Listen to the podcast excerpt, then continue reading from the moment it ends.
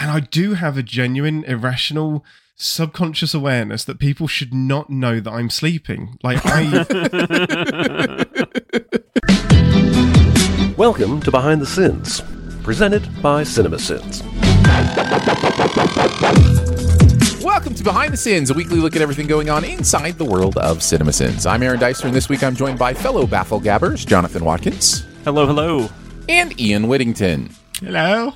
We write for CinemaSins and TV Sins and do various other things inside the CinemaSins universe as well. He just did a British accent.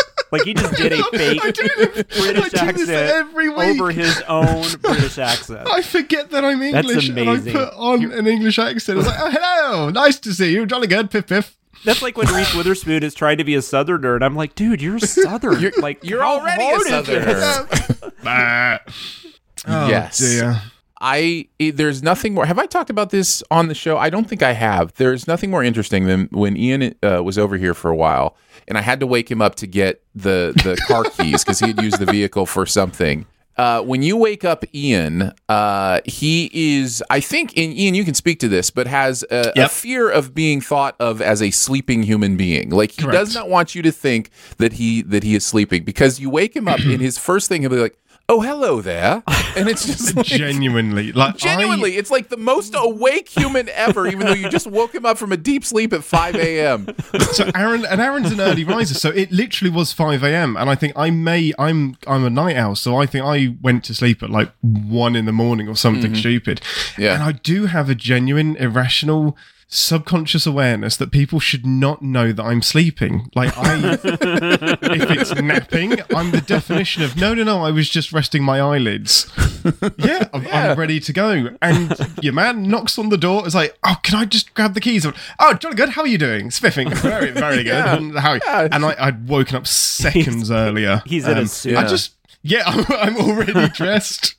Yeah. But I just don't like people knowing that I sleep. Yeah, it's well, I Let's won't, unpack that on the show in front of an audience. Sure. Let's Thank get you into so it. Much. We'll do the first. We'll do the Sinside Ian, and then we'll get into the Sinside. No, there's no inside Ian. All right, fair enough. Let's get into the Sinside scoop. What's he building in there? I've got a secret. Pay no attention to that man behind the curtain. We're going to take a look at the videos from the week, the process of sinning them, how we felt about the stuff we are sinning in general. We kick it off in commercial sins world with Fushigi! Fushigi! This is a Jeremy Scott script. Jeremy wrote this one. If you don't know what Fushigi is, I guess right off the bat, I will tell you, it's a ball, okay? It is a ball, and if you know how to do contact magic, it appears... that you can make it levitate, but you could do this with any solid, somewhat heavy ball. This is so weird. It's a Bowie they sell ball. This thing. Yeah. So I wonder how it did. I don't even remember it. So man, that doesn't mean anything. But... well enough for us to be talking about it. It's true. People know about it. What did you guys think, Jonathan? Let's kick it off with you. What are some of your thoughts on the Fushigi ball and the Sins video and all that? It looks like one of several million dumb products that they tried to sell like this in the I would say mostly 90s, although I think this was early aughts, right? Wasn't this like 2002 or something? I don't know for sure, but I thought there was something in the commercial that said that, but I could be wrong. But anyways, this was like, it just, especially like during the day, like daytime programming, you would just see these crazy commercials, and it would be something like this. It would be a ball that it was a ball that they're just trying to sell to you for $19.99, and then you get a DVD on how to do contact magic, I guess. Do you know how to do contact magic, Aaron? Because I know you're like a little magician over I there. Don't. I did practice for a while growing up with some coin tricks, like, rolling a coin over your hand kind of thing. So it's similar to that. That's basically what they're doing, just with a bigger object. You're doing things, you're doing things that make it appear as if things are defying, kind of gravity and physics and those kind of things, but they're not. Basically, you're moving your hands in a way that keep the ball centered, so it looks like it's levitating and your hands are kind of moving around it, but your hands are always in contact with the ball, so... it's just... and this damn thing makes it advertise as if as soon as you pick this ball up, you get that. And that's no, it's right. The sides don't rotate around you. You still have to be able to do this. You need a skill set for this to look as cool as what they're doing. That's the thing that was confusing me about the commercial. So it really is just a ball. Like, it's just a cool looking ball. Yeah, which is why that comparison to the trick deck of cards is so good, because it's like, no, it's you can't advertise a deck of cards like that. Yeah, yeah. I mean, I had trick decks of cards. I had strip decks. Which basically means one end of the deck of cards is a little wider than the other end. So if a card is turned around, you can kind of feel it and pull it out of the deck. That's a strip deck. I had marked decks. I had a lot of Magic stuff growing up because I really did enjoy it. But I never did any contact Magic really like that. Again, other than maybe some coin stuff. And I mean, the closest thing I ever did, honestly, was when I played basketball. I did basketball tricks like that, like, you know, where I would roll them over, you know, arms and hands and, you know, around the back and that kind of stuff. So do some ball handling tricks, but yeah, nothing with like a small contact Magic ball. No. So. Nice. So Magic is not real. And I wait, what? Stop it. Stop it. I don't know. I'm telling you though, sometimes I know it's not, but there are some magicians where I'll watch them do something and I'll be like, I still don't know how you did that. Like, I mean, so fun. Maybe Magic isn't real, but well, it's the whole point of Fool Us, right? It's the whole point of Penn and Teller's Fool Us. And they get fooled. You know, that they get fooled, and the idea is they love that. Like they are on the search for that feeling of being like, how did you do that? And so, like, if even like some of the greatest magicians of all time still love that feeling, like that's what's so fun. That's what's so powerful about it. Yeah. Not to get off on a fullest tangent, but I do love that show too. Oh, so although good. I don't think I watch it as much as they are, and I don't keep up with it every season, but I think I almost love it when they get it right, because I think there's something about the way Penn talks. I just like to see him be smart. I don't know why that is, but he'll just be like, there's a Spanish guy who, John Bob. And I think now you know what I'm talking about, right? And then the magician would be like, yeah, you got me.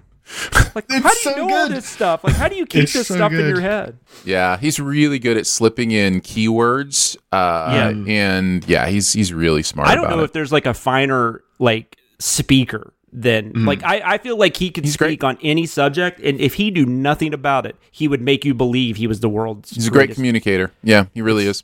And he kind of has to be, right? Isn't that dangerous when people use that for nefarious purposes? Which is why it's so brilliant that his whole foundation is against that. Like, you know, he like, I have these powers to manipulate people and make them think that I can do mysterious things, and my whole thing is to say that is a fun trick. And, you know, stop believing these things are magic. Yeah. Is Allison Hannigan still hosting it? Yes. Yes, she is. Very cool. She's doing great. Cool. Yep. Sins I liked. I loved just the random pointing out the guy with the questionable choice in pants. I just thought that was an odd choice, because if you're trying to like have a group of people and they're all dressed the same except this one guy has like these really off-color pants. And then put him in the middle as well, the middle of everybody. you know that guy was just like, I'm not wearing those shorts, or he forgot them or something. And And they just didn't have time to get somebody else in there. In the commercial, it says it floats, it levitates, and the sin is it neither floats nor levitates. I just like, and then if girls in bikinis like this ball, you should too. Yeah. Uh-huh. Yeah. Mm-hmm. Yeah. That hasn't changed. Good stuff. I guess I can go next. Yeah, I didn't know this existed. I don't remember ever seeing this, and it immediately made me angry. I already talked about why, just because it's such a stupid way to sell what is essentially a pool ball, or a billiards ball, if you prefer. A snooker ball. A snooker ball, if you want. It's so frustrating. I did love, obviously, the video. The phrase, I am raised eyebrow emoji, made me laugh so hard. Just a fun way to say that. And then naming the different moves and choosing the name The Wobbling Minx just was beautiful. So I just wanted to mention those things. What about you, Ian? So and I mean this with all of the love and affection in the world, but if you wanted to understand what the most unfair and probably most common stereotype that America has in Europe, it's this advert. Like, it's over-the-top excitement, screaming, misplaced energy and excitement, bikinis and whatever. So, like, the most unfair stereotype of Americans is this advert. And it's probably because that's the adverts you guys put out there. That's what you put in front of us to see. These are all meant to be normal people. Like, the whole premise of the advert is, look how normal and average I am, and I can enjoy this. So, of course, you've trained us to think, America. Yes, exactly. Yeah. But in terms of the sins, if you have to tell people your product is sweeping the nation, it probably isn't sweeping the nation. Probably not. It's so great. It's self-disproving. And how do you get into the situation of, to the point of trying to look natural? You've got a microphone in your face while you're on the phone, and the phone call that you're making is how great this transparent ball is. Like, it's the definition of, is that really something to write home about? And how convenient is it that it's going to be recorded as well? Yeah. Yeah, it's just the perfect commercial to sin, because it's a combination of a commercial that does everything stereotypically wrong and thinks it's great marketing, but it isn't, and a fad toy that is so transparent but still probably made $1 bajillion. But yeah, perfect advert for us to sin. Yeah. There you go. That is Fushigi. Fushigi! Exactly. Let's move into TV sins. Back on the What If train.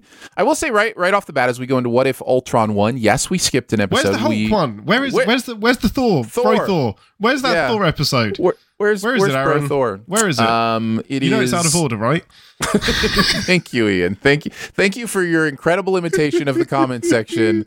To What If Ultron 1. Screw this video. Where's this other episode? I guess what I'll just say is, just know we are as frustrated as you are that we had to go out of order on this one, and for reasons. But, we had it scheduled to go up in Pacific time. That's the problem. That's right. I accidentally scheduled it in Pacific time. And now you won't see it for 3 months. And now, because Pacific, you don't know this, runs 3 months behind everything else. Yeah. No, we hope to get that What If Thor episode to you eventually. I'm sure that will happen. But for now, just your patience is appreciated. What If Ultron 1 was a wee-wah script. Wee-wah. Watkins, Whittington, Ian and Jonathan writing on this one. Yeah. Jonathan, kick us off. What are some of your thoughts on What If Ultron 1? I still don't know really what I think about this series. I mean, obviously we kind of found out with this and the next one, because this was the first part of 2, right? Or was this the final episode? Am I remembering this incorrectly? Yeah, this is kind of a two-parter with the finale. Yeah. Yeah, but I mean, but we start to find out that a lot of this is tying together. Right. And I mean, I guess you still basically have an anthology series, but it's definitely an anthology series that's it's going to build its wraparound story there at the end, which all ties kind of everything together, which is interesting. I don't know that, like, I don't know. I don't know how it's just, for whatever reason, it's not hitting me, I guess, as like great or anything, but it's perfectly fine. And this was just as good as probably just about any episode I've seen before it. It was cool to see Ultron back. I wish they had gotten James Spader, which I did send, but nothing wrong with, God, what's that guy's name? Not sure. A Spader imitator. I haven't read that. Spader? Well, it's Marcon. Yeah, James Marcon, who's a very well-known voice actor in his own right, and he was on Walking Dead. He was Aaron on Walking Dead. Man with beard and metal arm. Man with beard, very good actor. Actually, he kind of looks like me. Now I'm thinking about it. He looks a lot like me, but with curlier hair. Nice. You are discount Marcon. Oh, wow, Marcon. And he's discount Spader? That's the word? I'm discount Spader? Something like that. Hey, things could be worse. You know, you could be discount Andrew McCarthy or something. Nice. But yeah, no, it was fine. As far as the sins, I knew Aaron would just sell this very well, so I was very excited about the did she just shame puns I had that too. I loved Ian's couple of things Ian did. I know Ultron doesn't need an atmosphere to work, but sound does. And then just the Bluetooth never works, and I felt that. I loved it. So obviously wrote that weeks and weeks and weeks ago, but I'm feeling it today because my Bluetooth headphones won't damn work, and I was like, Bluetooth, we invented this 20 years ago and it still doesn't have a purpose. I don't know if either one of you have cars with Bluetooth in it, but that gets on my nerves too, because not only will it not connect when I want it to, it will randomly connect when I really don't want it to. Like, I'll be on the phone or something, and then all of a sudden I'm like, I'm in the car, and I'm like, what is going on? Like, so you can connect multiple devices to the car, and for some reason I always have to tell it to connect to mine, but the one time a month I might happen to be driving my mum somewhere, it immediately connects to her phone. Yep. I'm like, fuck you, car. Yep. What are you? This lady doesn't own you. Yeah. Yep. Thank you, Bluetooth. Bluetooth. Much appreciated. Mm. Ian, how about you?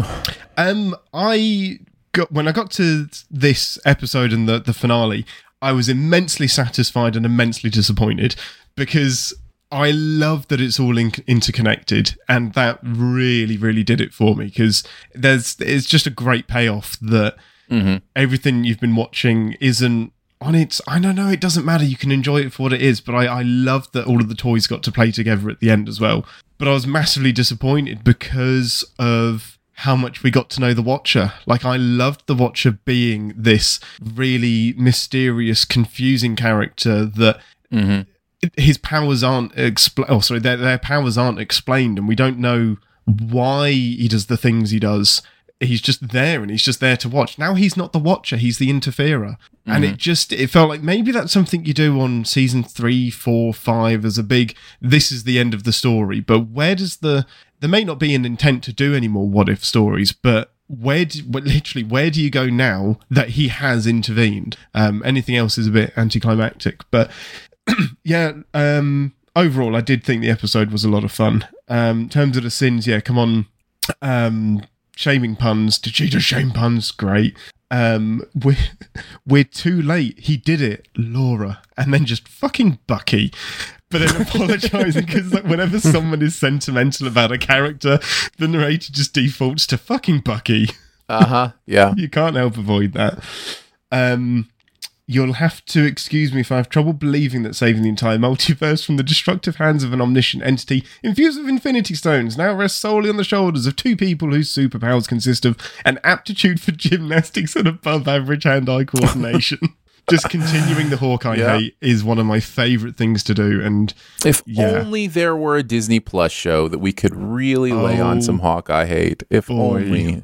Oh, what boy. If? What if there were a Disney... someday? What if? What if? Perhaps. What if the show is actually good? It's great. What if it was? What if? I am also a little bit iffy, iffy, if you will, on this show being connected now. It made it better for me. I think that's safe for me to say. I wasn't necessarily enjoying it as much as I had hoped. And then when it interconnected, I was like, okay, this makes it a little bit better for me. I can see kind of what they're doing. It wasn't helped by, and we'll talk about this more in the next episode, I'm sure. It wasn't helped by the fact that they had to delay one of the episodes. So, feel your pain, by the way. What if? It wasn't helped by the fact that they actually had to completely eliminate one of the lead-up episodes, that would have played into the finale. Why did they have to do that? Do you know? I don't think they've said. Said. I think they've said they plan on airing it either as part of season 2 or before season 2. But yeah, I'm not sure how they're going to do that.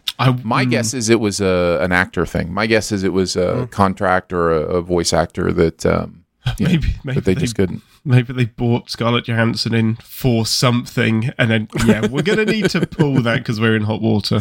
Yeah, I don't know.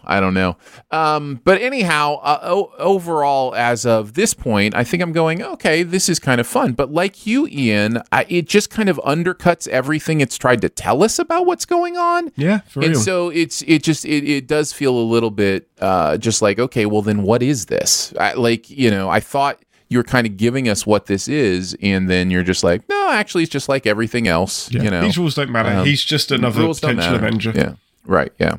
And I do think, you ask what season 2 will be. Guardians of the Multiverse is, again, something we'll deal with more next episode, but is definitely something that, they'll probably lean into, I would imagine. So yeah, I'm enjoying it fine. It's fine. It's canon. It's good stuff to know. It's interesting. I'll be curious to see how it plays into the Doctor Strange movie. Wait, is it? So Oh, I didn't know that. I said I'd be curious to see how. Because, no, sorry. You know, I mean, it's canon thing. It is canon?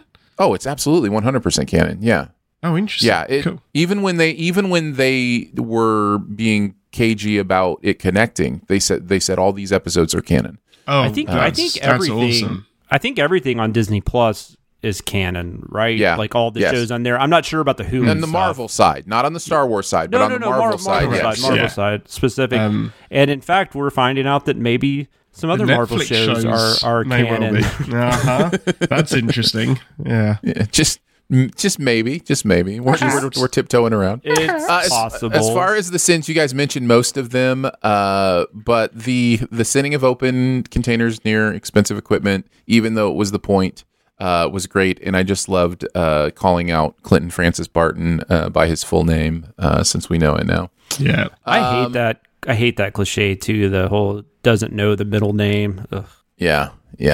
Yes, it happens a lot. Some cliches don't need to exist. It's very sitcom. Yeah. By possessing all 6 Infinity Stones, Ultron has the ability to bend time, space, and even reality itself. The Watcher, in turn, has access to every recorded event in the past, present, and future of the universe. But let's stick to the good old alternating beams of color, witty retorts, and general fisticuffs to settle this battle between two of the most powerful beings known to exist. Yeah, that was Ian's. I had something about that too, though, because that was the most frustrating thing. That's always about these. You could have predicted it. You could have written that finale without seeing the episode. It's so frustrating. Just like have some imagination. You can do it, because your Doctor Strange versus Thanos fight was. In Endgame, Infinity War was fantastic. You have the ability to do this, but nope, I'm going to punch you into the ground. Well, and then, like you mentioned too, Captain Marvel's inability to have any effect is bizarre too, because if she's supposed to be the most powerful person, I mean, it just, I don't know. No, it's dumb. It's convenient dumbness. All right, let's move on to the second TV scene. Santa Claus Is Coming to Town. We did another Christmas special. This was a Wii U. This was I'm going to keep singing a lot this week. I don't know why. I need Whittington a hero. Hughes. Bum, bum, bum. Nice. Something. Hughes, Whittington doing this one, Danae and Ian. So yeah, Santa Claus Is Coming to Town. I guess, Ian, we get to start with you. Tell us about your experience with this Christmas special. Had you ever seen it before? No, never seen it before. I'm really dreading having children, because it means you apparently have to watch some of this stuff. No, you can. I mean, you know, they're good. You can set them in front of a TV and then you can have stuff set. Can I go shopping? Well, no, I mean, you go to another room. Oh, okay, cool, fine. And then put headphones on, you can put headphones on, you can read a book. I read a lot of books while my daughter was watching. So get really distracted so that when they scream, you don't notice it. Yeah, because there's some really effed up stuff on the screen here that I'm like, I don't know that I want a child to watch this. It's what's confused me a little bit about this run of festive things that we've been doing is how few of them I've watched, and I'm like, Mum, Dad, did you just not want me to watch festive things? Like, why was I watching Alien and Duel at the age of? But is it possible 5? That these are just American things? Like, isn't it possible? That was my guess when you were saying that. Yeah. But then, to be honest, I don't have anything in its place. Like, I don't have any English stuff that I was watching instead. Doctor Who, right? Yeah, but that came back when I was like 15, and that's no. But I mean, the Doctor Who Christmas special, is specifically Downton Abbey did Christmas, but I'm just like, you guys have your shows do Christmas specials, don't they? Yeah. Absolutely. So I'm just wondering if that's your version. Well, that was literally the next point I was about to make. Is that I remember? Served? Yeah, I remember a lot of Christmas themed episodes from Mr. Bean or something, or the two Ronnies that we talked about last week. They would have big Christmas shows. The Mr. Bean Christmas special is frigging phenomenal. Rowan Atkinson is amazing. He's the best. Genius. So, I can't remember what they're called now. I even kind of dig the spy movies, like the Austin Powers kind of type. The Johnny English. Oh, Johnny English stuff, yeah. At least the first one I thought was funny, I remember. Really super quick on the Mr. Bean Christmas special. He has a girlfriend of sorts, and they go Christmas shopping so she can pick out a present, and she goes up to a window, falls in love with this ring that's in a window, and Mr. Bean buys her the photo frame showing it on a couple instead with the picture because he thought that's what she was looking at, and he's so proud and she's so disappointed and she leaves. I was like, you're a terrible person, Mr. Bean, you're better off alone. But Santa Claus. I did not enjoy this. It was a bit... I like the stop motion. Fred Astaire is great. He's a great narrator, great storyteller for this. But the story, I could not get past how dumb the story was. Like, stop making toys. Like, all of these elves are making toys at the behest of some random king, but then dropping them off randomly, and then they can't drop them off randomly because there's a warlock in the way, because that's where they choose to set up their workshop. They chose to put the workshop in with a ton of obstacles between them and the place that they need to get the presents to. So perhaps a younger Ian would have enjoyed this, but adult Ian just enjoyed sending the whatsits off of it. So some of my favourites was, so the bad guy is Burgermeister, so it looks like the writers went to the if in doubt make it German school of bad guy creation because it's just every German or Austrian stereotype for some reason, just lederhosen and an evil German accent, so it's definitely of its time. One of Danae's sins, I like babies. People who like babies. I had that down too. It's so beautiful. So good. It's great. Another one of hers was, I still have a little magic. Oh, I'm not such a loser after all. Way to make us all feel fucking special. I was like, unless you have magic powers, you have no value. Right. And there's a lot of lessons like that where they had the opportunity to teach a lesson and just decided, nah, we're not going to do that. Yeah. Just referring to the location where the Kringles choose to make their toys, and that, you know what, we're going to move closer to the supply. It's like, yeah, well, duh-huh. And how it ends with, why didn't Gandalf just fly the hobbits to Mordor? Because sometimes it's how do you end a sin that sums up the point that you're trying to make? And I think that does it pretty well. It's like, this is such an easy solution. Why did we not do this? Yeah, yeah. I'll go next. I don't really remember this one that much. I just don't think I watched a lot of Christmas specials. I remember watching the Peanuts Halloween special and those kind of things. I definitely watched those. I mean, we must have had a VHS with all the Peanuts stuff on it, but I don't remember watching this stuff a ton. But again, it's in my cultural consciousness. Like I know of it, the Burgermeister, Meisterburger kind of thing, all that stuff. So really fun sin in this stuff. It's one of my favorite things about Christmas season is sending this stuff on TV Sins. It's to destroy people's childhood. Just destroy childhood. There is one that we haven't done yet. There's a Christmas special we haven't done yet that it's absolutely ridiculous that we haven't done it yet. And I'm promising right now, if you figure out in your brain what that is, we are doing it next year. And apologies that we haven't done it yet, but next Christmas we'll make sure to get that one done. This stuff is really fun. Some of my favorite sins. So just the one trick then, it really made me laugh. And then I enjoyed the. Did you find yourself getting caught up in the heartwarming tale of Mr. and Mrs. Santa Claus falling in love and bringing joy to children everywhere? Don't worry, because the movie decides to use its closing minutes to bring us crashing back to reality and remind us the true meaning of Christmas: grumpy businessmen and manic consumerism. Beautiful stuff. And then finally, I had to mention the Bambi outtake because it is so terrible and dark and beautiful and perfect. Just perfectly done. I forgot about that. I wrote that. Wrong. I came up with it when we were in Nashville and we were all together. And I brought Danae over, and I just pressed the space bar with it all lined up, and she went, "You monster!" And I did the same to Aaron, and he's just like, I could see the hatred. I was like, "You are so broken inside, but it's brilliant." Yeah, no, it's so great. Jonathan, what about you? I don't know. You're gonna have to tell me afterwards what the Christmas special you're talking about is, because I can't think of anything. God, no, I will. Drive me crazy. I know I've seen this. I had to have. I'm sure I've even watched it with my daughter as an adult. I don't remember this at all. Like, and maybe it's just because it looked so bad. I've just completely put it out of my memory. Because, I remember Rudolph, beat for beat, and Frosty, which Frosty's, animated, but still. I remember those pretty much beat for beat, but this was one I don't. I had nothing on this, but it looked terrible, and you guys did a great job with it. It was. Bragging about being a stalker. I didn't write down what they said, but it was something like, I know everything about Santa, you know? Right, yeah. No, that was literally, that's the line. Yeah. Yeah. Yeah. Asking a runaway sleigh to return was really funny, and also because I didn't hear sleigh the first time I heard that said, and I was like, what was that, Sen? And then I went back, and then I saw the sleigh, and I was like, oh, gotcha. Yes.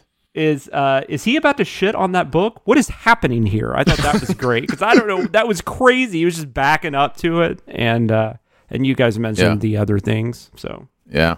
It was very, very funny. I love that we keep doing these, and I love that there's more for us that we haven't even tackled yet. So, oh, it's so much fun. The scripts become huge. Like the combined sins for this was like nudging 200 because there's so much to write about. They're great.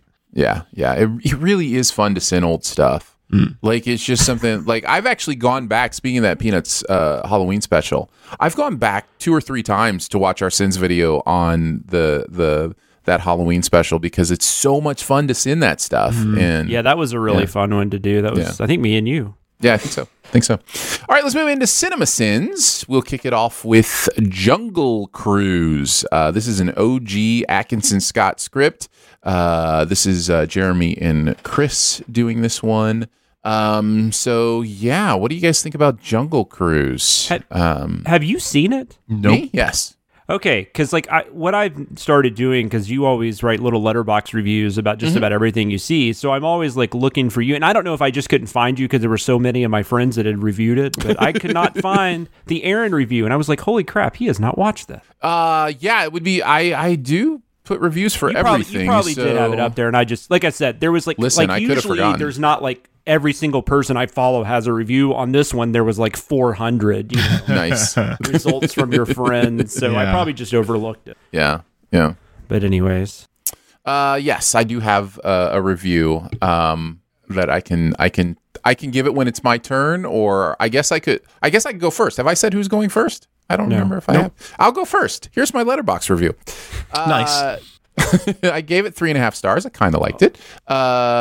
You can tell the guiding principle here is fun, and for the most part, it serves the movie well. The blunt rock combo works exceedingly well, and Plemons is chewing the jungle scenery with glee. It's only dampened by some surprisingly poor CG and a bit of predictability, but still hopefully enough adventure. A bit, but still hopefully enough adventure here to float your boat. A bit. So yeah, there's the letterbox review. Yes, a bit of predictability is an understatement. That is true. It is extremely predictable. So if The Rock is in a movie, is that automatically 3 stars? Does it start at 3 stars? Listen, The Rock and Ryan Reynolds. Yes, it just starts at 3 stars. Nice. I just love hanging out with them. I don't know what it is, but... Serious question, though. Most movies of The Rock's in, at least it's it's kind of built around him. The Rock didn't need to be in this movie. That could have been 45 different actors. No, but he's still super fun to hang out with, in my opinion. There are just some actors I'm just like, I like hanging out with you for a couple hours. You're fun, and plus, the given emphasis on dad jokes and puns in this movie is obviously going to be something that makes me giggle. So yeah, I had ride, fun though. It is, yes, yeah. And I love the ride. Yeah, it's my favorite. Oh no, the ride's a blast. I always enjoy it. And I like to ride it a couple times. I like to ride it close together with different skippers because it's always interesting to see how the comedy hits. Because they typically say the same things, and it's amazing sometimes how good some of them are, and then how bad some of them are. It's at least reached a point in the day where they're just like, I don't care anymore. I'm done. I've had 3 kids shit on this boat. I'm done for the day. I don't take it for granted. Stuff like that. Here's the backside of the waterfall. Fuck you. My life sucks. I will start with the taking it for granted shout out for my sins. Then hello, my name. It was. Listen, I've said it before, I'll say it again. I completely embrace the moniker of the pun guy on the team. I will tell you that many members of the team use me as a shield and I'm fine with that. Like, you know, they have complete freedom to do whatever dumb puns they want to do, and then people just assume it was me, and that's a beautiful thing. So that happens so much, it's great. You see the comments, you're like, that's a Deister sin. I was like, he wasn't even on this video. But feel free. Yeah, first you're like, wait, did you find it funny? Oh, you didn't? Yeah, he totally wrote that. Yeah, no, that was his. Totally him. Happy to be your pun shield. But it is funny.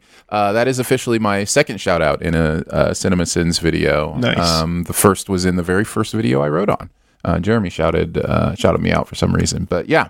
So there you go. It's also nice just to say, you know, Deister from TV Sins, because like just even reading through the comments of some of the TV Sins this week, where, you know, somebody's like, oh man, this is one of Chris's best scripts yet. He did a great, you know, job with this. It's just like, okay, that's fine. Great. You know, cool. Got it. Cool.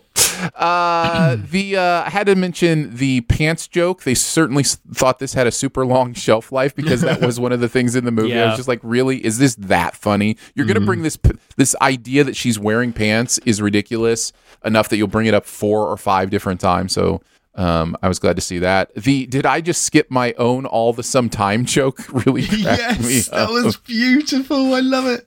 It was great. This is my man thing, and nobody touches my man thing cliche is just beautiful for the way it's worded. By the way, this is my man thing, and nobody touches my man thing is title of my sex tape. German speaking English to the Brazilian snake, just worded nicely and beautifully. Can someone tell the movie I'm not talking to it anymore? That was funny. I had to go back and watch that again, because I didn't think I heard it right the first time. I was like, oh no, that's exactly what I heard. Please deposit 2 more pedals, where he was like, please deposit 2 more pedals. I just thought that was really fun too. So those were all the ones I wanted to mention. Ian, why don't you go next? I had lots of thoughts about the movie, and then I realised I was being unfair, and it's just not aimed at me. Like this, I haven't seen the film, but from the Sins video, I can see that it's like, I think they sum it up in the video as it's like The Mummy. It's that kind of action adventure romp, but I think The Mummy. No, it's not. It's actually not, because The Mummy is good. Well, so it's that was exactly my next point. Like is the Mummy. The Mummy does that, but is enjoyable, is quippy, is funny, and it has its dumb moments, but it's I will rewatch that film 100 times before I watch this once, I think. And I'm trying to put my finger on exactly what that is, and I'm not going to, because I need to watch the whole film. But yeah, I think I'm just not the target audience for this, and that's fine. Perhaps. No, you don't need to watch the film. It is like 2 hours and 40 minutes. Do not spend that time. It's not that long. It's like 2.5 hours. Yeah, it's really long. It's a really long movie. These are the type of films that are begging to be 90 minutes. But anyway, it's just over 2 hours. It's 2 hours and 7 minutes. That's 47 minutes too long. You're not wrong. But I just thought I'd clarify. Okay, it felt like 3 hours. So. Yeah, which is a bad sign. So in terms of the Sins, we need a skipper. I'll volunteer. I'm a good skipper. I skip all the time. Anything that can reference a sin, I love it. Of course, I had the Granite Sin and pretty much everything you mentioned, Aaron. But the Fast and the Cruisiest had to be in there. I think that gets written before the film even starts. The entire run of the dude that's watching the dramatic scene that goes on to make it seem more humorous, and then cutting over the scene from Aliens, and then another movie, and then his head tilts just each time was genius. Yeah, so great. That killed me. I could have had an outtakes video of that. Wasn't the last one like Sophie's Choice? Wasn't that what it was? It was Sophie's Choice. Yes, it was literally Sophie's Choice. So great. That's genius. Why are these bees still on the map? Why haven't they flown back to Hivecore Henry? I was like, nobody remembers Hardcore Henry. That came and went so quick. No, I love that, Paul. And this is one of my favourite sentences, because it's so exasperated. Like, even though nobody's saying it, it's just some kind of bee-related curse. It may as well have ended with whatever. Like, I don't care. Just curse it. Curse it with bees. So, yeah, they did, unsurprisingly, an awesome job pulling this one apart. Jonathan, what about you? So I wrote I just like F9 a couple weeks ago, maybe that was last week. I had not seen this, and like I said, if I have any interest in watching a movie, I'll typically watch it before I watch the Sins video. So I watched it yesterday on Disney Plus, and I went into it knowing that this movie made Jeremy physically mad. But a lot of movies make Jeremy mad. So it wasn't like, and if anything, I thought that would let me be lighter on it, maybe a little bit. My review that I wrote on Letterboxd, I usually don't even write stuff, was literally nothing in this movie works. Nothing. And I gave it 1 star. Nice. Because I really couldn't, other than like Emily Blunt is charming, there was just absolutely nothing in this works for me. It's like 87 other movies are brought in to make this one. It's so Pirates of the Caribbean, by the way. Like, yes. Insane. Sure. Like, they even have like the dead, like they might as well be in the ocean. I mean, it makes no sense. And, I don't know. It is extremely POTC. Yeah, absolutely. Yeah. And I mean, I'm glad. Yeah. People loving a movie is awesome. This is one I'm never going to get, but that's cool. And maybe I won't watch it again. But if I did watch it again, maybe I would have a little bit better of an opinion. I liked also kind of in the theme of the pants, that thing at the beginning. What's the actor's name that plays her brother? It's Jack. I don't remember. I have to look it up. Jack Whitehall. Yeah, Jack Whitehall, because he's a pretty popular comic in England, right? I see him on Graham Norton a lot. Some people would say yes. No, I just said Ian, he's popular. You seem to have an opinion about this. Okay, I just said he was right, popular. Jonathan. You're absolutely right. Yeah, he is extremely popular. I know he's guest hosted for Graham Norton. He does all of the things. He's flavor of the decade. Yeah, no, I know what you're saying. I tried to watch. He had a stand up special on Netflix or something. I tried to watch, and I did not get very far into it. But he's kind of fun, like on a Graham Norton couch, just joking around with celebrities. I prefer him doing that. His observational stuff is great, but in his stand ups, he leans into a lot of "Look how posh I am." And but you are. Like, you really are. You're so disconnected. But yeah, his stuff just doesn't connect with me. But I hear you. More power to him. He's in Hollywood. Exactly. But the sin is that, he's the one up there speaking. He's obviously terrible at getting anyone to do anything. And the sin is, this guy is not nearly as smart as Emily Blunt, and as yet she has to sit way up in the rafters somewhere while this dolt gives this speech. Yes. Which, granted, in that time period, that's probably how they wouldn't have listened to her either. Oh, so. For sure. We're not even trying to make these animals look realistic anymore, are we? And the only one, I had that hadn't been mentioned was I just can't get on board with a white Candyman. Yeah. All right, let's move into A Christmas Story, our final CinemaSins video of the week. This was a Cardoso-Atkinson script. Daniel and Chris writing on this one. At Atkinsoso? Maybe not. Anyhow, this goes to one of the classic Christmas movies, and I bet this was a ton of fun to sin. Ian, why don't you kick us off? What are some of your thoughts on A Christmas Story? Do you have TBS in England?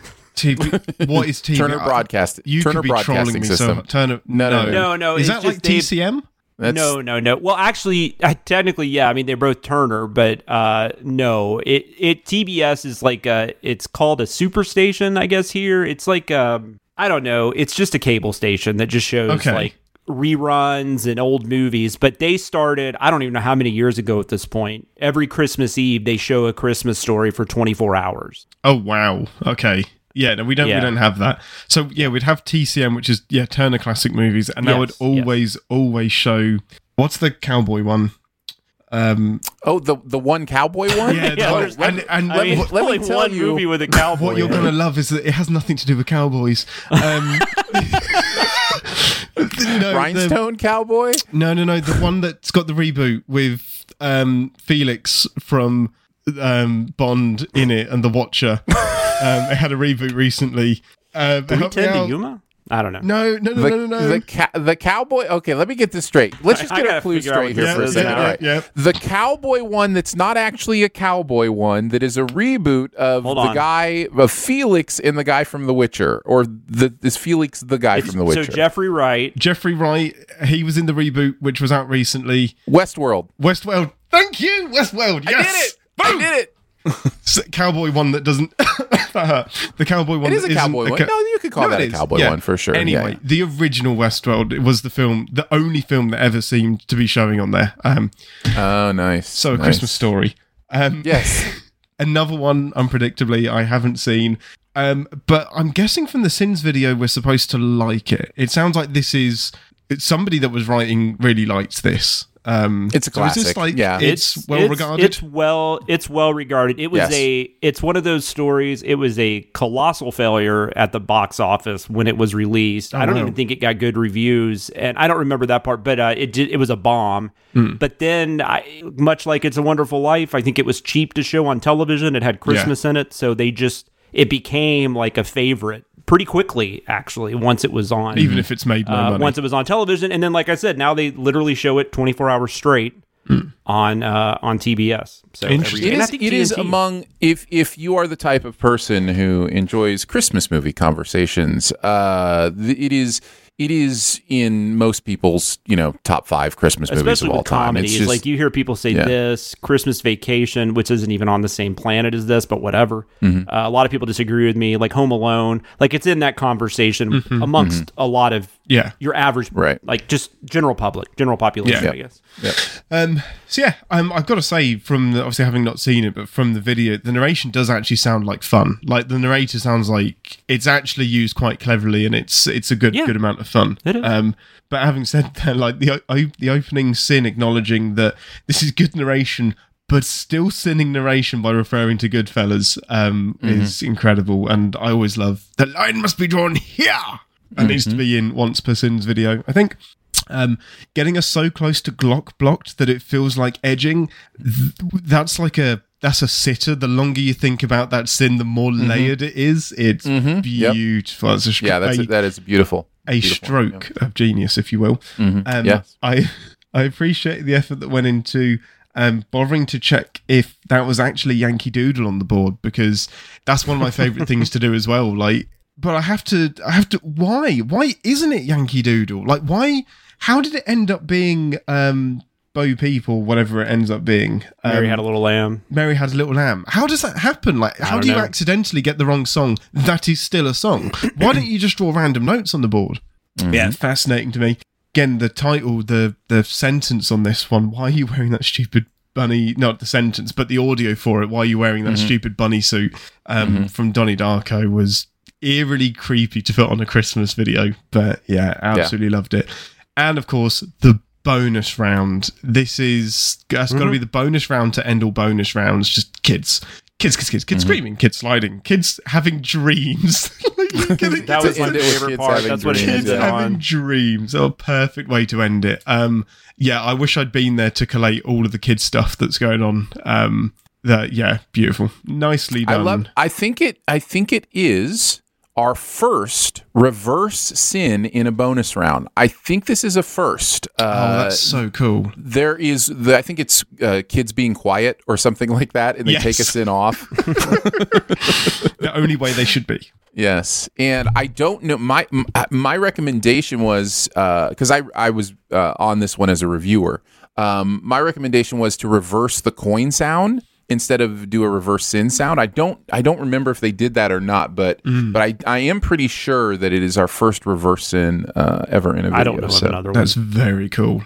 In a bonus round in a video, yeah. Yeah. So, yeah. That's amazing. I'll go next. I'm not a fan of this movie. I don't hate it. Like, it's not like one of those things where it's like, I can't believe people like this movie. It's one of those things that so many people love that by the time I got around to watching it, I was like, yeah, I guess this is funny. Like, it's one of those things where it's like, I'm just not going to be on this train the same way everybody else is. No. So enjoy this movie you love, because I totally get why you love it. It's just not something I'm going to ever watch again. But it's great. It's fine. I totally get why people do enjoy it.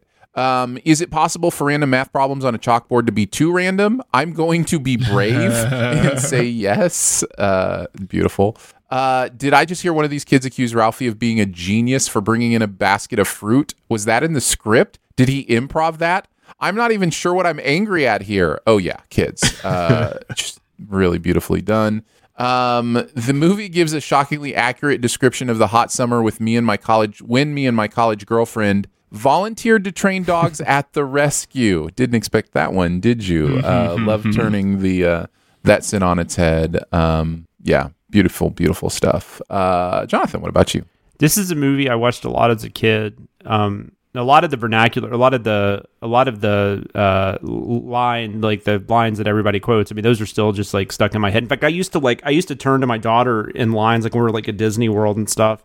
I would just turn to her like in line and just randomly say, "I like the Wizard of Oz." And she, of course, had no idea what I was talking about, which made it funnier to me. She got so annoyed by that when I actually tried to get her to watch this, and I told her, "This is the movie where that line comes from." She was like, "I'm not watching that. You can fuck right off." She didn't say that, but she gave me that look. You know? She had every right to say that.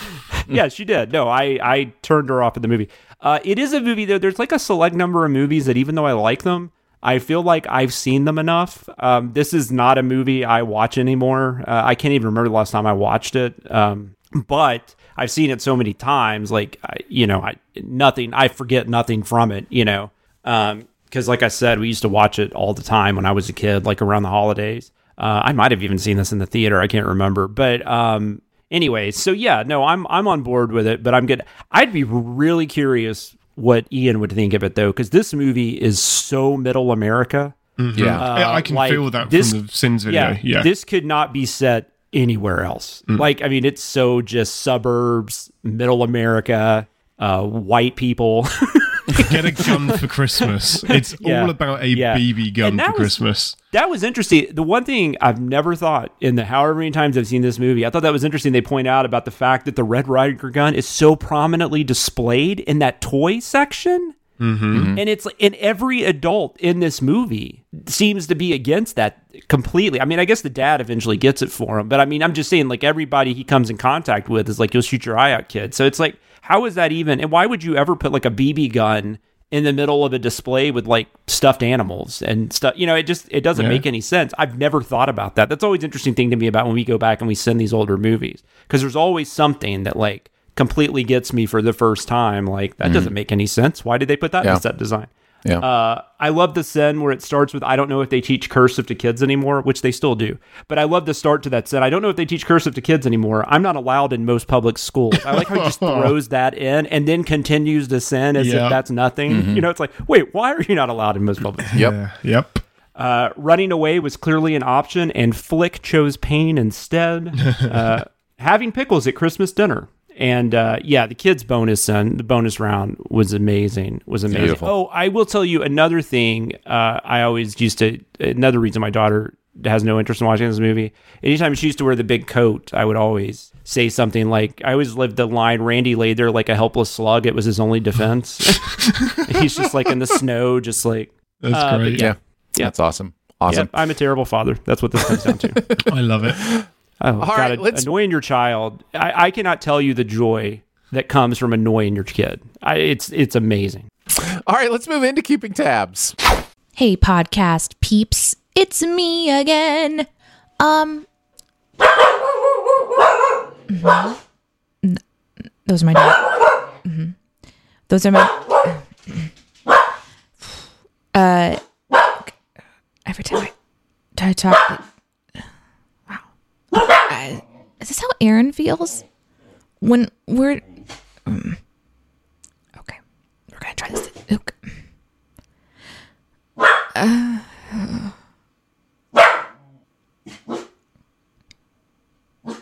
I just wanted to tell you about the survey again, which is at cinemasins.com/BTS. So go fill it out. The internet is a communications tool used the world over where people can come together to bitch about movies and share pornography with one another. Ha ha! Oh, jeez. This is the most public yet of my many humiliations. We're going to take a look at something else from the process of putting together this week's content. A weird Google search, a deleted sin, etc. I don't write for CinemaSins anymore. I don't know if people know this, but this is 2 weeks in a row where I haven't had anything, so apologies on that. There's probably going to be like, we're so ahead, though. There's going to be like a week coming up where like all five things are airing. Uh-huh. Well, I think 3 weeks ago that it was kind of that way. I think 3 weeks ago it was like I was on everything, but yeah. Anyhow, Jonathan, did you have anything from this week? Nothing like huge, but I did. Well, I had an unused sin I thought was kind of interesting from What If. Ian and I we had a lot of crossover on this one. We had a lot of the same opinions on it, and so there were quite a few where I just felt Ian wrote the better sin, or he said he wrote the better sin and picked it. I don't remember, but. But no, but we did. I was going to keep one. I decided to pull one because we had bashed Hawkeye so much, and which is kind of funny. I don't know. Ian might not like Hawkeye. I don't really have an opinion on the character, but I think it's just funny to like. It's now become a thing where I don't have a quota on Hawkeye sins, so it survives this or skip or whatever might get cut. But if we have 10 Hawkeye is useless sins, we're keeping them. I will say, huge surprise to me is that Hawkeye might be the second best Marvel show so far on the Disney Plus. I don't disagree. Ones. Yeah, no, it's good. I think it might be right. Yeah. It might even be eking up to my favorite. I don't know, but that's a whole other conversation we'll have, I'm sure, one day. Maybe. So I wrote a send. The thing in the show, it said there is still hope for this universe. One last hope. And then the sin I wrote was, if that last hope is 50% Hawkeye, then we're 100% screwed math. And I really loved that. I did. I had to let it go because Ian had a different one that was had a lot more going on, had a lot more in it that was not just Hawkeye. And I felt like we couldn't just bash Hawkeye too many times. So. I think, because I bashed Black Widow at the same time as well, but I loved the simplicity of that one. Yeah. I also looked, I just out of curiosity, I looked up why, if there was some reason why James Spader didn't do it, because that did kind of like I said, absolutely nothing against Marquand. Like I said, he's clearly a very talented voice actor. When I looked up his IMDb credits, he's on a lot of stuff like American Dad and a lot of other things where he does voices. And then, like I said, he had that role in Walking Dead. But I don't really like Age of Ultron, but the one thing I do really like about it is I love Spader, and I love his voice and what he gives to that kid. I mean, that There Are No Strings on Me is still probably one of the coolest things ever said in a Marvel movie. And so I was curious about that to see if I could write a sin about that, but there wasn't anything specific. But what was interesting was that Spader's only credit after Age of Ultron is like these 9 seasons of The Blacklist. And I know like doing a TV show is a lot of work, and he probably has all the money in the world, but I don't know. That made me a little sad. I'm like, we need to get the Spades in some movies or something. Diversified, buddy. You can't end on The Blacklist. Like, that cannot be your last thing. I'm sorry. I have nothing against The Blacklist. I've seen, the show has run a long time, and a lot of people like it. Like, yeah, clearly. It's probably a jackpot for him. For us, maybe we want to see him in something better. But yeah. Well, and he did Boston Legal. He did that for like 8 years or whatever, and I'm sure he did a couple seasons on The Office too. Yeah. Oh yeah. He was he the California? Was that his last name? Yeah. Yeah. Mm-hmm. Robert California or something like that. Yeah. Yeah. I think you're right. Actually. Yeah. Did that go on 2 seasons after? Oh, at least. Yeah. After he left. Yeah. He's a character. He's so strange. I love it. I've got to go watch those last couple seasons because that's one of those things that a lot of people have. Not a lot, but I mean, I just randomly, I'll see that every now and then. Like, people sleep on those last couple seasons of The Office. I'll have to check that out at some point. Mm. Ian, what about you? What's your keeping tabs? Yeah, I didn't have anything that I needed to research necessarily, so I went with 3 deleted sins because I don't leave everything in. But so you might feel a little poke here or not. I'm not really sure how you work. Is the lead-in on? It was on What If Ultron 1, and someone's talking to the program that's been downloaded into one of the Ultron bots. So the thing I said to the co-star of my sex tape somehow makes it into the script of this episode. I love the fact that it didn't know how it works. Yeah. Oh yeah, and so this was really brutal. So it's after Hawkeye lets himself go, and it's the reverse of him sacrificing himself instead of Black Widow. Look on the bright side. At least you're even when it comes to unnecessary sacrifices now. It's so mean. Nice. And there was a really simple scene in the Christmas in Santa Claus Is Coming to Town, and it's when they're walking past the Warlock, and he just lets them go. He's like, "Oh no, it's fine. I'll catch you on the way back." It's like, this so-called Warlock is all snow and no ball. Yeah, yeah. But then I think that rightfully got cut because the obtaining of balls does not necessarily make one more or less brave. Agree. Good call. I think that takes us to the comment section. Real quick, fun fact that Ian made me think of. When they were originally going to cast the voice for the joke got screwed up because I forgot the name of the character. We can wait. Hold on. I can do it. One final note. Just one fun fact. When they were going to cast the voice of Buzz Lightyear, it was originally going to be Jim Carrey. So I didn't know if you guys knew that. Well, going for the week-long callback. Nice. Love it. Love Boom. It. Pull it back in. Pull Barbara's it back Wi-Fi password. In. Yes, of course. All right, let's move into the comment section. I want to know what you're thinking. I appreciate your honesty. You're a real straight shooter. You are the ones who are the ball lickers. We're each going to pick a comment from last week's content in the various places that you reach out to us. Discord, YouTube, Reddit, maybe even the comments during this live show. We shall see. Ian, what about you? Oh, so many. The comments are rapidly becoming something I can't stay out of, and it's so much fun. Of course, because this was a video that involved Thor or something, I continued to get criticised about how Thor managed to survive that arrow, because I didn't help myself out and I mentioned it again. So as soon as this script came in, I was like, yeah, I'm definitely going to bring that up again. I can't help it. It feeds me. So, but it was quite vitriolic. One of them was, the reason Hawkeye's arrow was able to kill Thor that time was because it was immediately after Odin had stripped Thor of his powers. Yes. Whatever. In the film, he's even restrained. I figured after you sinned it before, somebody would have pointed out this mistake, but I guess not. Just goes to show that TV Sins never checks their comment sections. And I have nothing else to say about that, because mentioning it here proves the point very, very well. Yeah, it's great. I'm going to keep doing it. I should respond there as TV Sins with just like, nope, never. We never do. Just, yeah, exactly. Not once. I was like, wait, we have a comment section? Yeah. So I actually had a nice little fact that popped up as well. No, this wasn't a fact at all. Sorry, absolute lie. A heartfelt story that was quite nice, and it was on one of the Christmas videos, and it was about finishing the Christmas tree on Christmas Eve, which I agreed seemed odd because you're just going to have it for a day and that's it.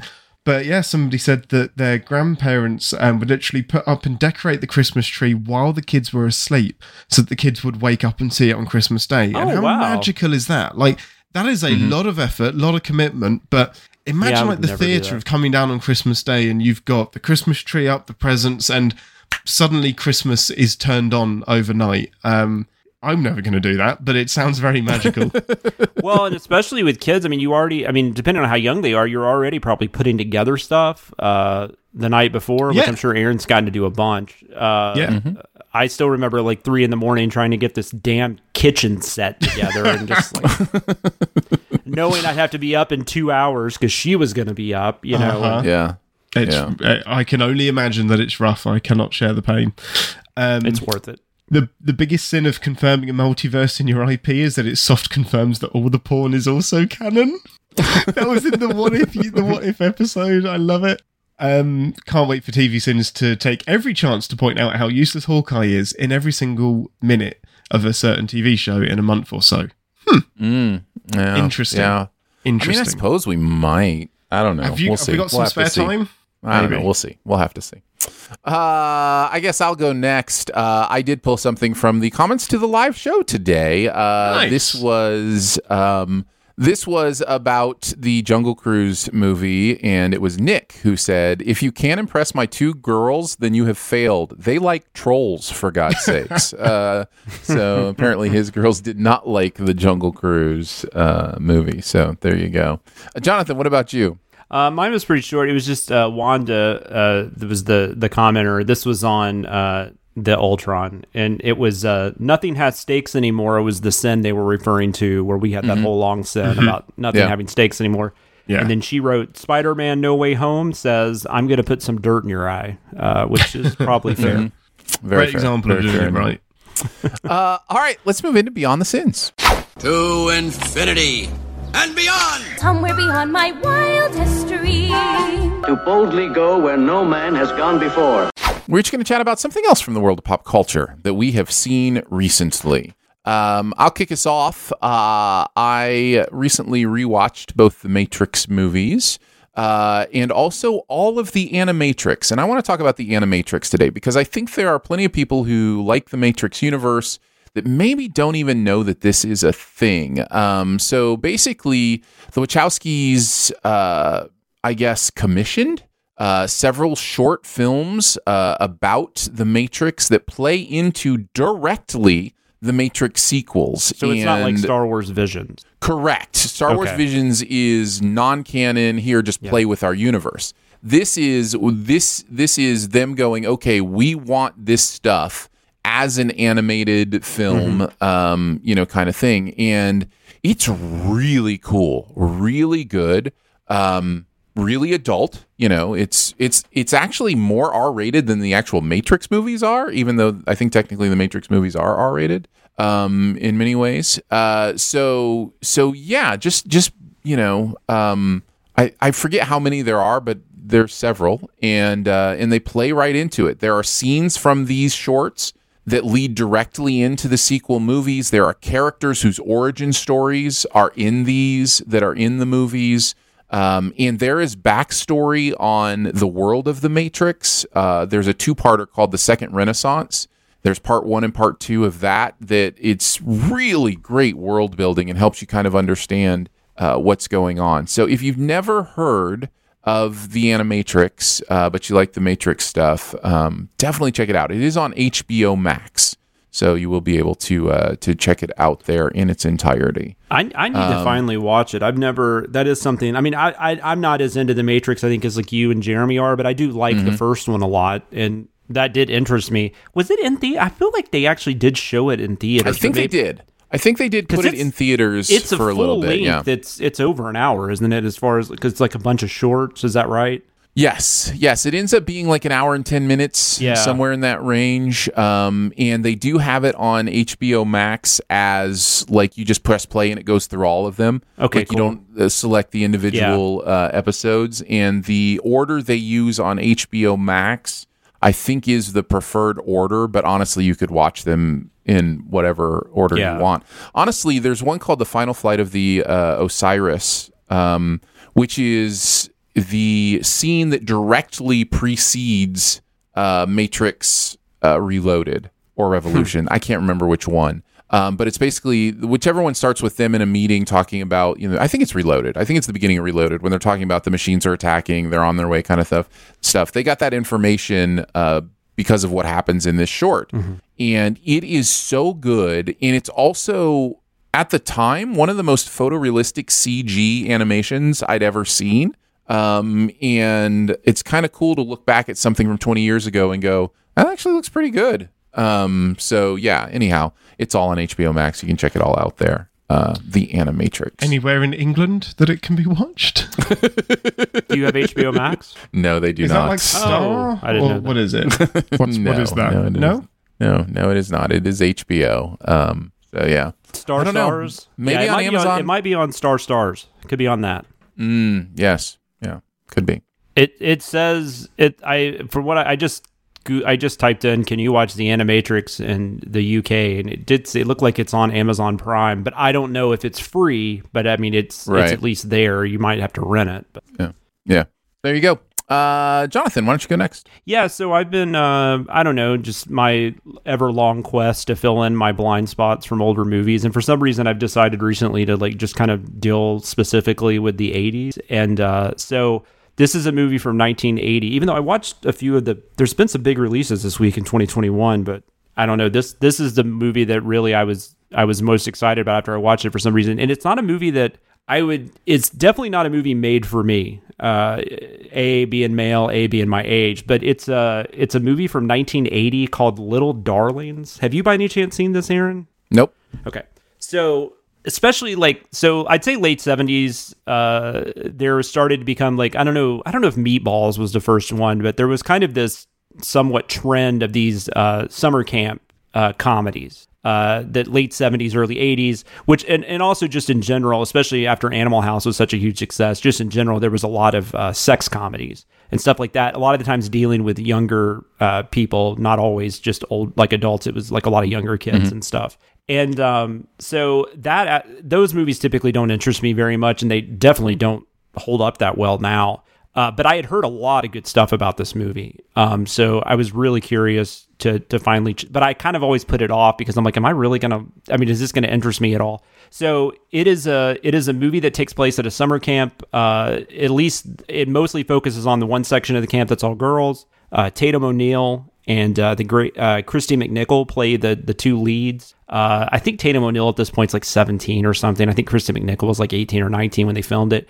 And they this is a movie that's really interesting because it deals a lot with just how it really gets what teenagers are like, especially around this time period, like which I guess I wasn't a teenager till the late 80s, early 90s, but I still like just what kids were talking about. You know, when you're like an early teen, I think they're supposed to be like 15 in this. There is a lot of talk about sex and stuff. And it's that interesting age where you really don't know what you're talking about, but you think you do.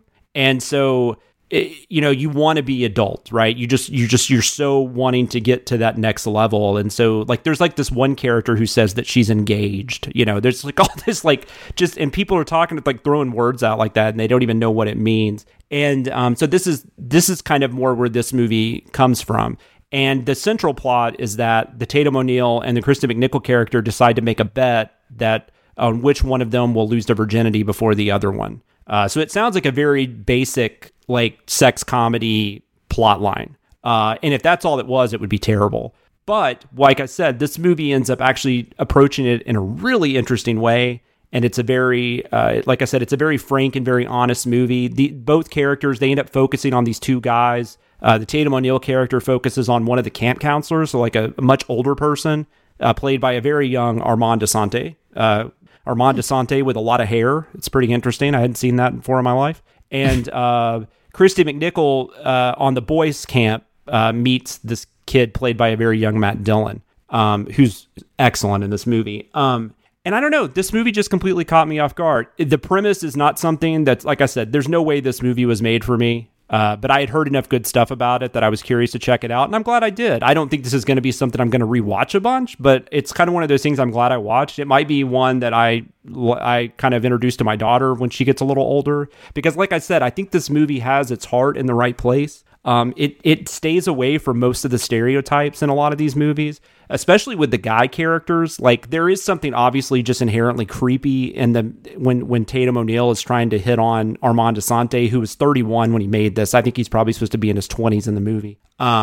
There's something inherently creepy, but the way they use his character in it is really interesting. I've never seen it done this way before when you usually have these types of scenarios.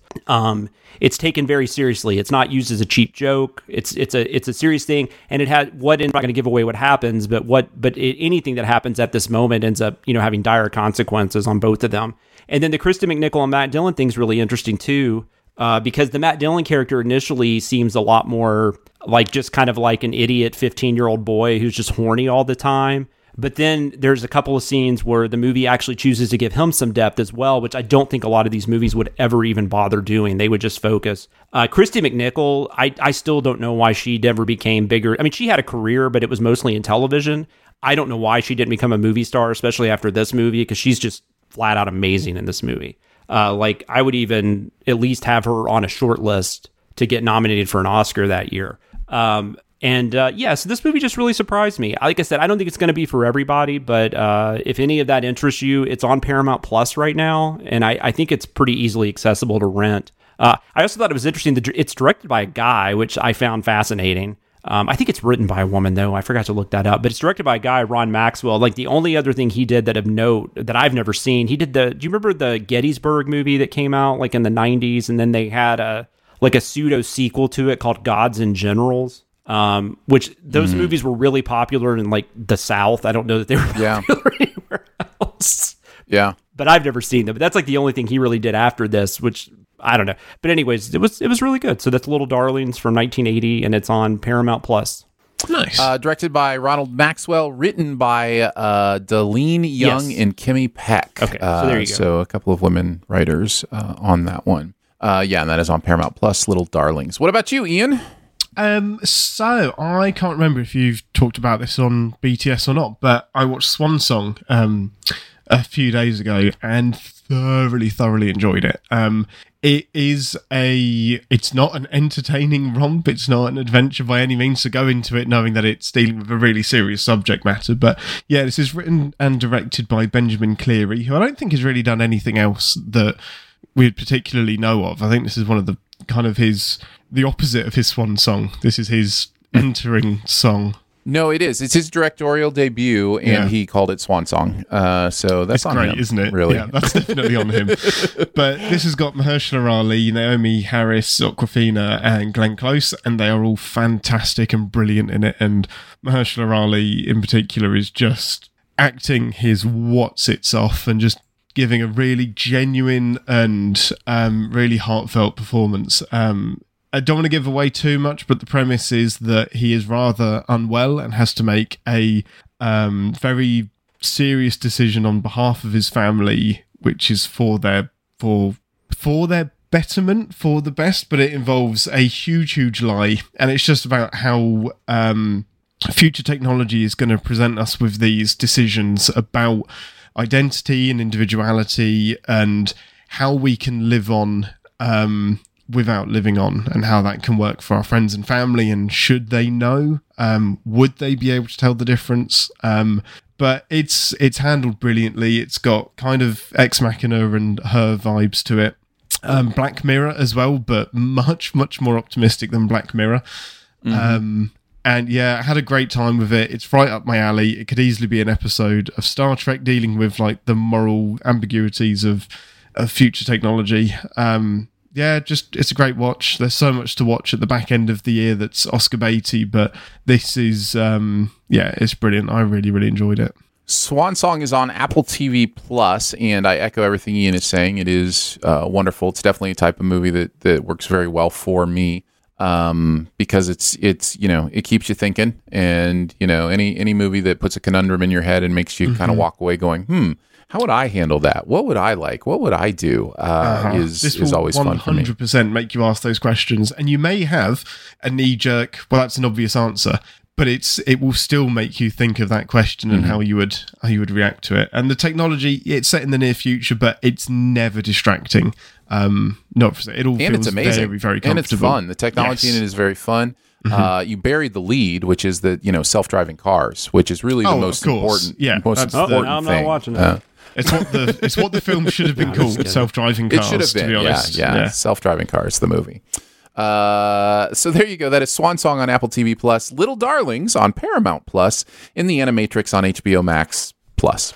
That's going to wrap it up for Behind the Sins this week. Don't forget to make sure you're subscribed and go ahead and leave a comment or rating as well. If you've got anything you want to send us, you can mail it to us, P.O. Box 881, Republic, Missouri 65738. You can hang out with us on Twitter. I'm at Aaron Deister. He is at WitsEnd. WHITTSINNED. I can do this all day. And he is at Sam Loomis 13. So for Jonathan Watkins, Ian Whittington, a wobbling minx, and myself, we will see you next week. Happy New Year! Happy New Year! Woo! Thanks for listening. Send any feedback to bts@cinemasins.com and be sure to subscribe, rate, and comment. Find more ways to connect by visiting cinemasins.com/bts. Hi, Ian. Hello. How are you today?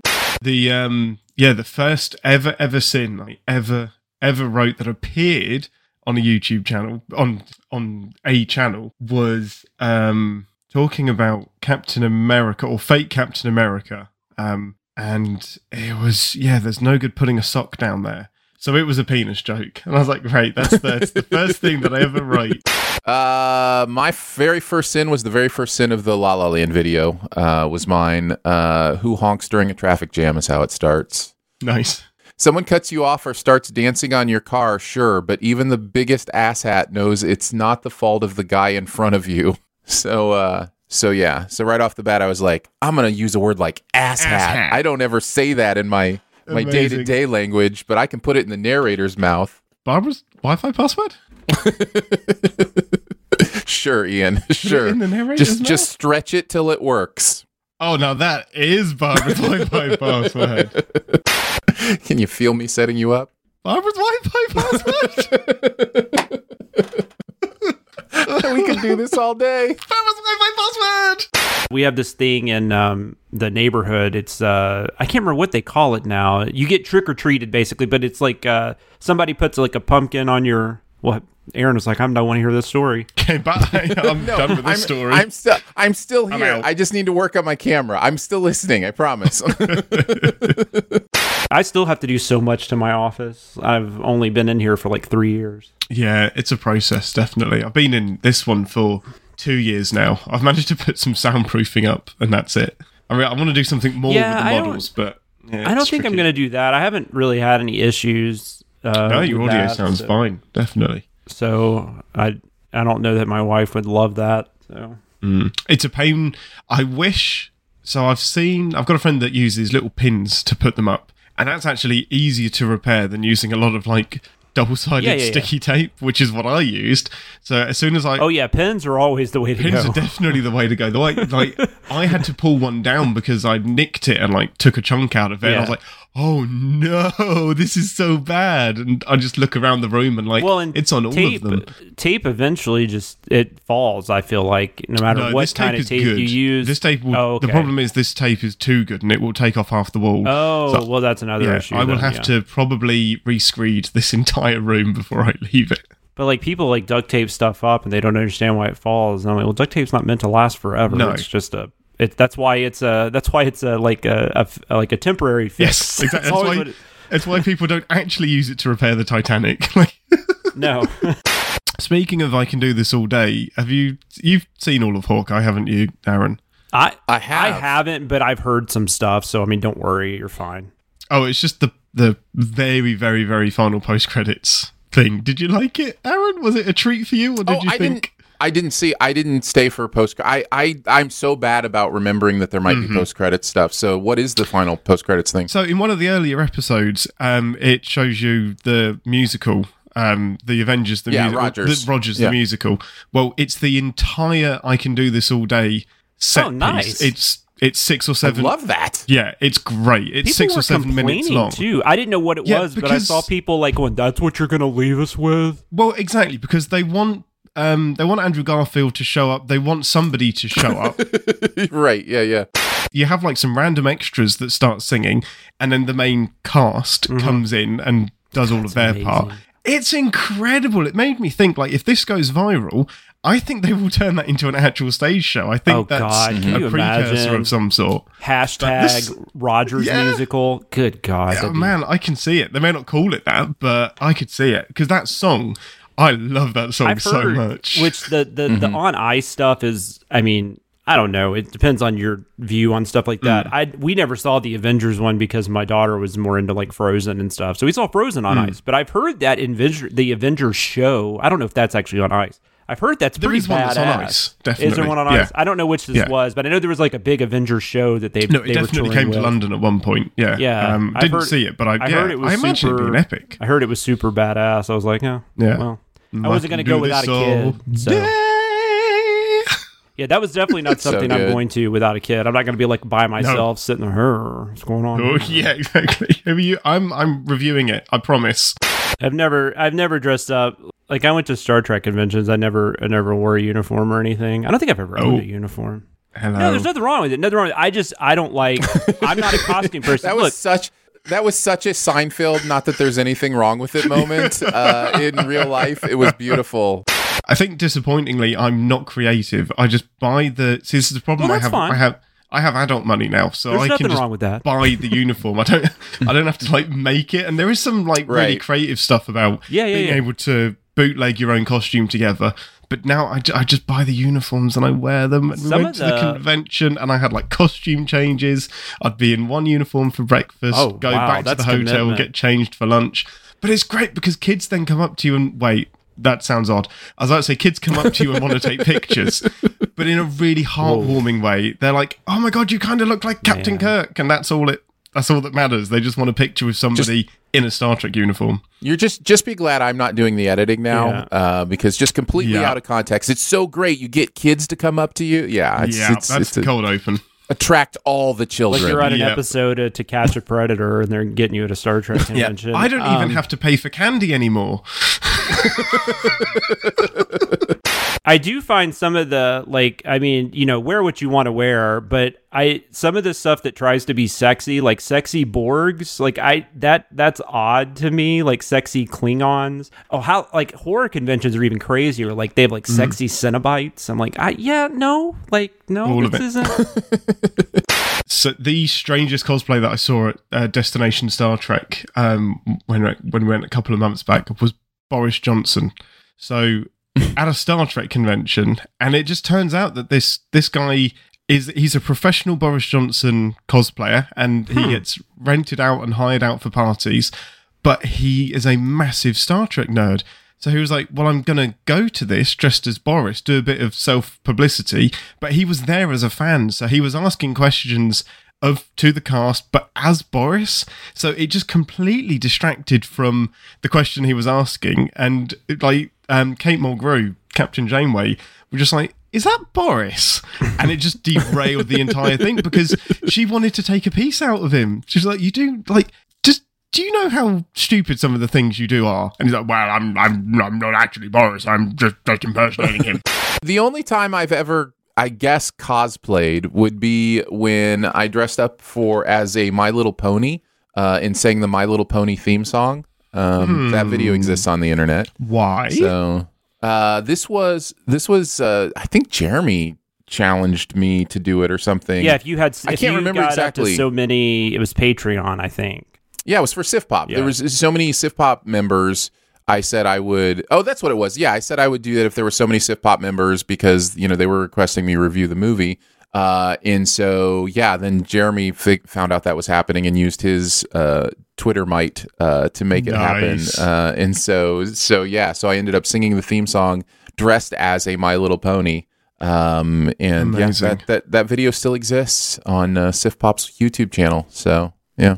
But I started thinking about Kate Mulgrew, and you said she was the one flipping out on Boris Johnson because she's not British. No, she's not. But she has. She's from Iowa. She's from Iowa, but she has a lot of family in Ireland. But I started thinking, I was like, wait, is she British? And I just didn't know it, and so I looked it up, and I was like, oh no, she's from Iowa because she's got that smoker's voice. Yeah, what stakes does she have in the game? But she's writing a big book, and she's in Ireland at the minute, so she's a bit closer to the news over here. So yeah, but she laid into him. She was like, "You're an ass! Like, what are you doing?" But then he put on he went back to his regular voice, and he was just like, "No, I do have a genuine question as well." I could do this all day. I could not do this all day. I got shopping to do. Come on. All right, here we go. On Christmas Eve? Well, yeah, because you got to go get produce and stuff. So you get that the day before. It's so worth it. I mean, that's all right. No, it's all right. No, it's all right.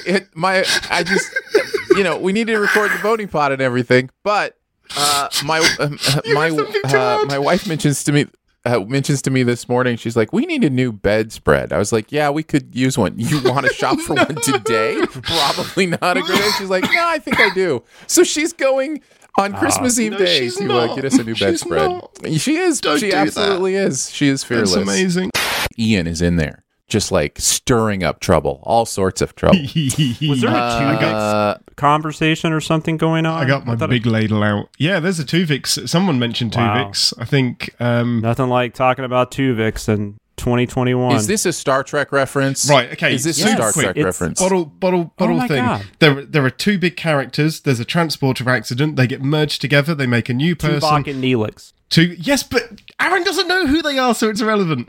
But that's where the name comes from. I have no idea. So which series is this? Voyager. Is this Generation? Voyager. Oh, this is Voyager. So I really don't know Voyager. It is insane because it forms a sentient being who lives with the crew for quite a long time. For ages. Then they kill him so they can have their friends back.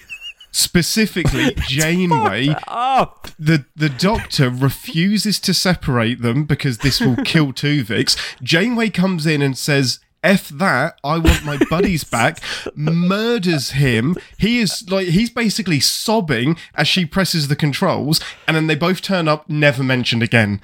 It's wow, you straight up murdered him. I love Janeway as a character, but right. she makes some really interesting decisions on this series. She makes some fucked up decisions. She wipes out entire populations so she can get through Borg space in one season. Yeah, she makes a bargain with the Borg, and it's just later on that does come back because they meet one of the aliens. They're like, because of your bargain, 7 billion people died, and Janeway's just like, yeah, but I got to get home. And this is our hero. This is the hero. We need a hero, something into the night. She's gotta be something, and gotta be something, and gotta be something. I would totally subscribe to the Twitch channel that just involved Jonathan singing songs he only knows one or two words to, and just inserts something into the rest of the song. I can do this all, something. We are not late because I was out partying. Just caught JCD. No, that was not. And I wasn't late last week either. I was. It's 5 o'clock somewhere. It's 5 o'clock in England. In England, where I am. We were late because we were recording this month's Boney Pod. So that should show up in your feed sometime before the end of the month because that's what Boney Pods do. Mm-hmm. They erect themselves at the end of the month. Oh my! Wow. Okay, sure. That's what they do. They are bony pods, exactly. No, not a Bonian pod, JCD. How dare you? Well, let's get into recording this week's podcast. Lots of fun stuff to talk about. So, if you guys are ready, nope. I'll just kick us off. Yep. Nope. Do this all day. Let's get to this inside scoop. Oh, God, annoying your child. I cannot tell you the joy that comes from annoying your kid. It's amazing. I can't wait. One day. All right, let's move into keeping tabs. I feel like Aaron disagrees. Well, it's not in the nicest way possible. You do. Yeah. Listen. Okay, we'll get into this. You can use it in the outtakes if you want or not. This goes along with the ribbing your friends thing, right? And this is a very English thing, Ian. And I apologize if I ever do it too much. No. I don't mind when people do it to me. I don't because I totally get the heart it comes from. I've just never had that instinct. Because there's something about me that wants to believe that the words I say are the words I mean. So if I am, quote unquote, ribbing someone or making fun of them or whatever, a lot of times it feels too harsh. Ian, you are one of the first people I've ever kind of tried this out on because it's almost a cultural thing with you. It's baked in. Yeah, if you don't do it back, I don't know who you are or what's going on. Right. And to be fair, my daughter gives it back just as good. I mean, she's my kid. So here's what I'm saying. I'm fully aware that I'm kind of I'm in the vast minority on this or whatever, but growing up, especially all the way through college, that kind of buddy, make fun of you thing was just weird for me. I was just, I'm terrible at it. I'm so bad at it. You shouldn't feel bad for being a nice person. Telling your mom, doing a your mom thing to your kid is hilarious because because they're like, wait, what are you talking about? That's a little different. There's no insult there. Said. That's just an uncomfortability with sex, right? That's a different kind of humor. That's not quite annoying your child in the same way. But it does make me wonder if that's your worldview. How do you write for CinemaSins? I think he gives a unique voice. Because acting is fun, and putting words in a different character's mouth is great, and I get to act that character in many ways on TV Sins. So, I enjoy that. That's fun. Right. Also, you could say. Possibly, oh, no. And this pun this may, no. There actually isn't one coming. Barbara's Wi-Fi password. I was like, yeah, nice. No, but there is something possible with the idea of I was actually using words and trying to use words more cleverly than just insultingly. So, like, you know, the idea that a lot of the fun that I was having with friends was making plays on words or those, and that has served me very well with, you know, writing for CinemaSins. So because I didn't have it in my like tool belt to be like, you suck, then, you know, I was much more interested in, you know, having fun with words. So anyhow. That is what it is. All right, I think I've already said let's move on to keeping tabs. So you've got that piece there, and we will. Can I have a fresh one, please? Sure, absolutely. Thank you. All right, let's move on to keeping tabs. Without the squeak. Keeping tabs. Let's move on to keeping tabs. Great. I'll use one. All right, let's move on to keeping tabs. You all right? I nearly knocked my glass over. Sorry. Yes. That's why you don't keep open containers with your electronic equipment. It's empty, but yes, that's not the point. That's true. It didn't know that. Ian, what about you? I can tell you my thoughts again if you want. Oh, did we already do you? Sorry. Right, so the panic on my face, because I've already deleted my notes. No. So like, You're good. And then you're like, did I not talk about that? Am I in the Matrix? Did I go into like a fugue state for a minute where I thought I was talking? You did. 10. Well, 2, 2, 0, 2, 2. Yeah, I know. That 0 really screws all that up, doesn't it? Because you got the 2, 2, 2. Oh, I'm just excited for the New Year's glasses that force, you know, circles into 2022. Oh, they will. So you can wear them as glasses. It's so weird. Like I got it all through the aughts. I get it. Uh-huh. There's 2 zeros in the movie. It's great. That's why you've got even the 90s. Fine, I get it. You can make, you know, circles out of the 9s. But as soon as we got to 2010, y'all should have stopped. And Ian will get to tell us like 6 hours early what's going on and how the new year looks. That's true. We'll get to ask him how it works. We'll get to look into the future at 6:00 on New Year's Eve and be like, Ian, what's up? How's it looking? Pretty much the same as yesterday. It's all fucked. My new year will involve sportsing for the first time in a long, long time. One of my teams is playing for a championship. This hasn't happened since 2004. You own a team? I do. I am part owner. Oh, you're talking about. Well, they're gonna. Yeah, they're in the first 2 playoff games. Or New Year's Eve. Yeah, that's New Year's Eve, right? Mm-hmm. Correct. Yeah. New Year's Eve will be the 2 playoff games, and then. Hopefully, I'll be interested in the championship game as well. We shall see. I think so. Who Michigan's playing? Who? Georgia? I forget who. I think Michigan, they ended up playing Georgia. Alabama, Cincinnati. Yeah. Bye, guys. I'm out. I'm done.